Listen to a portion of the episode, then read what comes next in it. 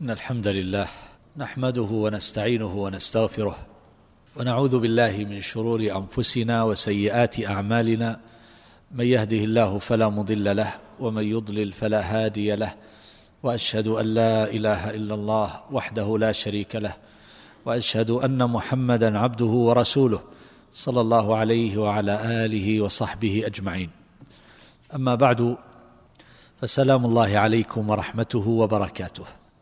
أيها الأحبة في هذه الليلة سأتحدث إن شاء الله عن الآية الثانية والثالثة مما أورده المؤلف في فضل الذكر.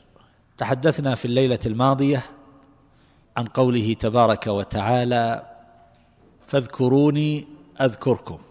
وفي هذه الليلة نتحدث عن قوله تبارك وتعالى يا أيها الذين آمنوا اذكروا الله ذكرا كثيرا وعن قوله تبارك وتعالى والذاكرين الله كثيرا والذاكرات.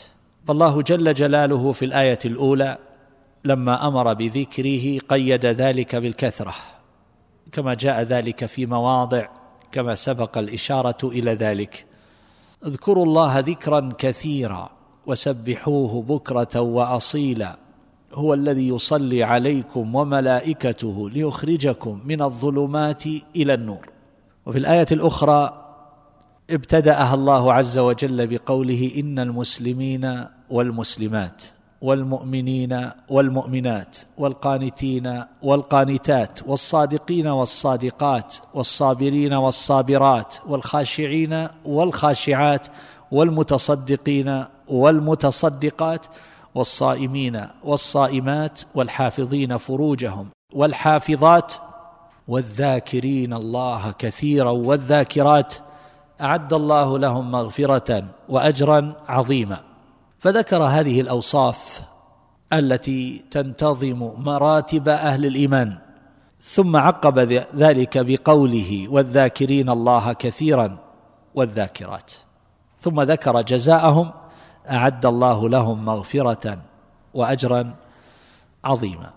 سيأتي الحديث إن شاء الله تعالى عن قضايا تتعلق بهذه الآية وعن قضايا تتعلق بالآية التي قبلها لكن أبتدئ هذا الحديث هذه الليلة بالكلام على الضابط والحد الذي يكون به العبد ذاكرا لله كثيرا. متى يكون العبد من الذاكرين الله كثيرا والذاكرات؟ الله يقول يا أيها الذين آمنوا اذكروا الله ذكرا كثيرا. وأثنى على أهل الإيمان وذكر مراتبهم ووعدهم بالأجر والمغفرة وذكر منهم والذاكرين الله كثيرا والذاكرات. فكيف يتحقق المؤمن من هذا الوصف؟ كيف يكون مطبقا له؟ كيف يكون متصفا بهذه الصفة؟ متى يكون العبد ذاكرا لربه كثيرا؟ ما هو المقدار؟ ما هو المعيار؟ ما هو الحد الذي يصير به العبد كذلك؟ جاء عن ابن عباس رضي الله تعالى عنهما أنهم الذين يذكرون الله في أدبار الصلوات وغدوا وعشيا وفي المضاجع وكلما استيقظ من نومه وكلما غدا أو راح من منزله ذكر الله تعالى بمعنى أنه يحافظ على الأذكار المشروعة. أدبار الصلوات أذكار الصباح والمساء أذكار النوم أذكار الاستيقاظ أذكار الخروج وما إلى ذلك. هذه الأذكار التي تقال في أوقات وفي أحوال وفي مناسبات فإذا حافظ على هذه الأذكار والأوراد المشروعة كان من الذاكرين الله كثيرا والذاكرات هكذا قال ابن عباس رضي الله تعالى عنهما. وجاء عن مجاهد رحمه الله لا يكون العبد من الذاكرين الله كثيرا والذاكرات حتى يذكر الله قائما وقاعدا ومضطجعا لأن الله عز وجل قال فإذا قضيتم الصلاة فاذكروا الله قياما وقعودا وعلى جنوبكم. وسيأتي الإلمام بشيء مما يتصل بهذه الآية وإن كان المؤلف حفظه الله لم يتطرق لها لم يذكرها. فعلى كل حال هكذا قال مجاهد رحمه الله وذلك أيضا يرجع إلى ما قاله ابن عباس بمعنى أنه يذكر الله آناء الليل وأطراف النهار يذكر الله في الأحوال المختلفة. وجاء أيضا في حديث أبي سعيد الخدري رضي الله عنه أن النبي صلى الله عليه وسلم قال إذا أيقظ الرجل أهله من الليل فصليا أو صلى ركعتين جميعا كتبا من الذاكرين الله كثيرا والذاكرات. وهذا فضل من الله عز وجل كما جاء بأن صلاة الضحى تعدل تلك الصدقات التي على كل مفصل. فهنا إذا أيقظ أهله فصليا. هنا فصليا أو صلى ركعتين جميعا. كتبا من الذاكرين الله كثيرا والذاكرات. أبو عمرو بن الصلاح رحمه الله لما سئل عن القدر الذي يصير به المؤمن من الذاكرين الله كثيرا والذاكرات قال إذا واظب على الأذكار المأثورة عن النبي صلى الله عليه وسلم صباحا ومساء وفي الأوقات والأحوال المختلفة ليلا ونهارا كان من الذاكرين الله كثيرا والذاكرات. وهذا يرجع إلى قول ابن عباس رضي الله عنهما. وجاء عن ابن عباس رضي الله عنهما في قوله تعالى يا أيها الذين آمنوا اذكروا الله ذكرا كثيرا. أنه قال إن الله تعالى لم يفرض على عباده فريضة إلا جعل لها حدا معلوما. ثم عذر أهلها في حال العذر غير الذكر. فإن الله تعالى لم يجعل له حدا ينتهي إليه ولم يعذر أحدا في تركه إلا مغلوبا على تركه.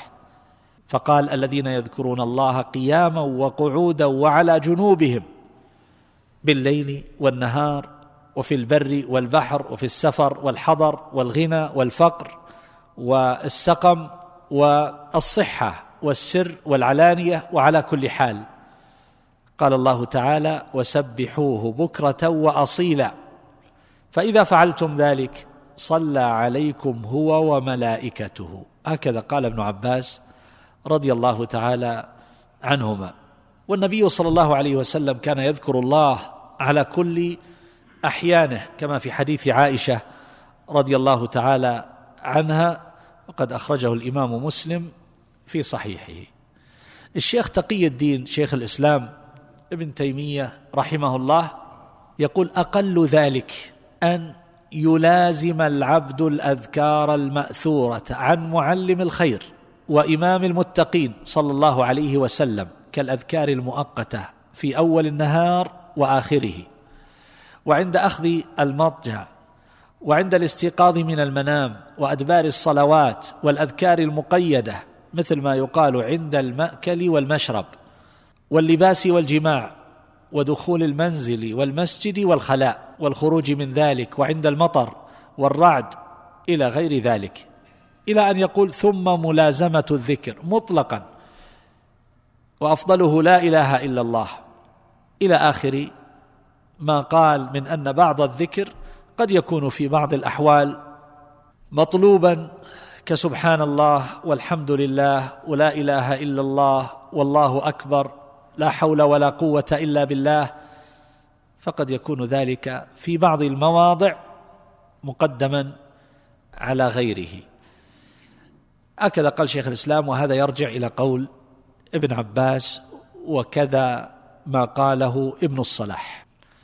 وقول مجاهد ليس بخارج عن ذلك. الشيخ عبد الرحمن بن سعدي رحمه الله أيضا يقرر هذا المعنى ويقول أقل ذلك أن يلازم الإنسان أوراد الصباح والمساء وأدبار الصلوات الخمس وعند العوارض والأسباب خروج الدخول إلى آخره حينما ينزل منزلا ونحو هذا. هذا ما يتعلق بالضابط والمعيار الذي يكون العبد به ذاكرا لله تبارك وتعالى كثيرا. بعد هذا أنتقل إلى مسألة أخرى وما يتعلق بهذه الآيات. في هذه الصفة التي ذكرها الله تبارك وتعالى والذاكرين الله كثيرا والذاكرات. اذا هم الذين يذكرونه تبارك وتعالى في جميع الأحوال. ولاحظ في الأوصاف التي ذكرها الله عز وجل في سورة الأحزاب إن المسلمين والمسلمات والمؤمنين والمؤمنات إلى آخره مع ما سيأتي ومع ما مضى في الكلام على فضل الذكر في المقدمات أو فوائد الذكر أو منافع الذكر من أن الذكر أفضل الأعمال. فإن ذلك حينما ينضاف إلى أعمال شريفة ينضاف إلى الصيام والصدقة ويكون العبد فيه من أهل الإسلام والإيمان والقنوت والمراد بالقنوت دوام الطاعة المداومة عليها.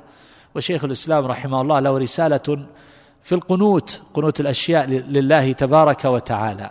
جمع استعمالات القنوت في القرآن والمواضع التي ورد فيها وخرج بنتيجة وهي أن القنوت يدور على هذا المعنى دوام الطاعة. اقنتي لربك. القانتين والقانتات. من يقنت منكن. وهكذا. فهنا اذا هؤلاء يذكرون الله عز وجل في كل الحالات. فهذا الخاشع هذا القانت هذا المتصدق هذا الصائم هذا المجاهد. حينما أخبر النبي صلى الله عليه وسلم أن الذكر أفضل من جميع الأعمال حتى الجهاد في سبيل الله تبارك وتعالى. كل هذا حينما ينضاف إلى هؤلاء العاملين الذكر بالقلب واللسان فإن ذلك يجعل عملهم أفضل الأعمال. فإذا وجد من يصوم أو من هو متصدق أو خاشع أو قانت أو نحو ذلك مع كثرة الذكر. فإنه بلا شك أفضل من ذاك الذي يذكر ربه تبارك وتعالى بلسانه مع مواطأة القلب من غير تلك المزاولات والأعمال. فهؤلاء في إسلامهم وإيمانهم وقنوتهم وصدقهم وصبرهم وخشوعهم وصدقتهم وصومهم كل ذلك أول ما يبتدأ بالنية وهي لون من الذكر ومراقبة الله عز وجل وابتغاء ما عنده ما عند الله جل جلاله دون التفات إلى أحد سواه فهذا منشأ الذكر وأصله وعليه المعول في الأعمال كلها. فهنا حينما ذكر الله تبارك وتعالى هذه الأوصاف وهكذا في قوله تبارك وتعالى لمن كان يرجو الله واليوم الآخر وذكر الله كثيرا في سورة الأحزاب وهكذا في الآية الأخرى التي بعدها يا أيها الذين آمنوا اذكروا الله ذكرا كثيرا. كل ذلك في سورة الأحزاب لأن الإكثار من الأعمال البدنية يعني لماذا يقيد بالكثرة؟ الإكثار من الأعمال البدنية قد لا يتأتى للمكلفين. يعني قد لا يستطيع أن يصلي طول الوقت لا يستطيع أن يجاهد طول الوقت لا يستطيع أن يتصدق في سائر الأوقات. اذا ما الذي يمكن أن يفعله المكلف في أوقاته كلها فيلازمه ملازمة لا تشق عليه هو ذكر اللسان الذي يكون مع مواطاه مواطأة القلب. فالإنسان في حال أكله وشربه وتحصيل منافعه ومصالحه وقوته ورزقه وما إلى ذلك لا يستطيع أن يكون في حال من الصلاة ونحو هذا ولكنه يستطيع أن يكون ذاكرا وهو يزاول أعماله أن يكون مراقبا لله عز وجل في هذه الأعمال فهذا من الذكر. فهو يبيع ويشتري ويمشي يكون في حال من الذكر بلسانه وقلبه. على كل حال هذه الأوامر التي أمر الله تبارك وتعالى فيها بالإكثار من الذكر. اذكروا الله كثيرا لعلكم تفلحون. الذين يذكرون الله قياما وقعودا وعلى جنوبهم فهذه تعم جميع الأحوال. لأن العبد إما أن يكون قائما أو قاعدا أو مضطجعا فالله تبارك وتعالى أراد من العباد أن يذكروه في الأحوال والأوضاع كلها. كما أن الله تبارك وتعالى أخبر أن من ألهاه ماله وولده عن ذكر الله فهو خاسر. يا أيها الذين آمنوا لا تلهكم أموالكم ولا أولادكم عن ذكر الله ومن يفعل ذلك فأولئك هم الخاسرون. فالمنافقون إنما أوقعهم في النفاق هو طلب إحراز الأموال والأولاد. فالله تبارك وتعالى ينهى أهل الإيمان عن مثل فعلهم لئلا يضيعوا أنفسهم بسبب ذلك. ثم إن الله تبارك وتعالى أمر بذكره في أعظم المواطن حال الالتحام ملاقاه الأعداء. يا أيها الذين آمنوا إذا لقيتم فئة فاثبتوا واذكروا الله كثيرا لعلكم تفلحون. فالاحول تحصيل المطلوب والنجاة من المرهوب بالظفر والنصر على الأعداء والغلبة وكذلك أيضا بالأجر والثواب حينما يجاهد الإنسان في سبيل الله وكذلك حينما يقتل في سبيله فإنه يصير إلى الطاف الله تبارك وتعالى والأجور غير المنقطعة. وكذلك أيضا حينما جعل الذكر سببا لصلاته على عبده كما في الآية الأخرى من سورة الأحزاب. حينما قال يا أيها الذين آمنوا اذكروا الله ذكرا كثيرا قال وسبحوه بكرة وأصيلا. هو الذي يصلي عليكم وملائكته ليخرجكم من الظلمات إلى النور. فذكر الله عز وجل سبب لصلاة الله تبارك وتعالى على عبده وهو سبب لهدايته لأن هذه الهداية تكون سببا للتوفيق والتسديد والهدايات المتتابعة المتعاقبة. وهكذا حينما قال فاذكروني أذكركم. وإذا ترك العبد ذكر الله تبارك وتعالى يكون قد نسيه فإذا نسي ربه تبارك وتعالى لم يوفق. ولهذا قال الله جل جلاله ولا تكونوا كالذين نسوا الله فأنساهم أنفسهم. فهنا لا يلهم العبد شيئا من مصالحه فيضيع ويكون اشتغاله بما يضره. هذا الذي نسي ذكره والثناء عليه وتحميده وتمجيده فنسيه الله تبارك وتعالى من رحمته وأنساه مصالح نفسه فلم يعرفها ولم يطلبها بل تركها وأهملها فصارت معطلة كما يقول الحافظ ابن القيم رحمه الله تعالى. ومن هنا أيها الأحبة أيضا إذا كان العبد متحققا بهذا يعني من الذاكرين الله كثيرا والذاكرات صار ذلك على كل جوارحه فكل جارحه لها عبودية من العبوديات.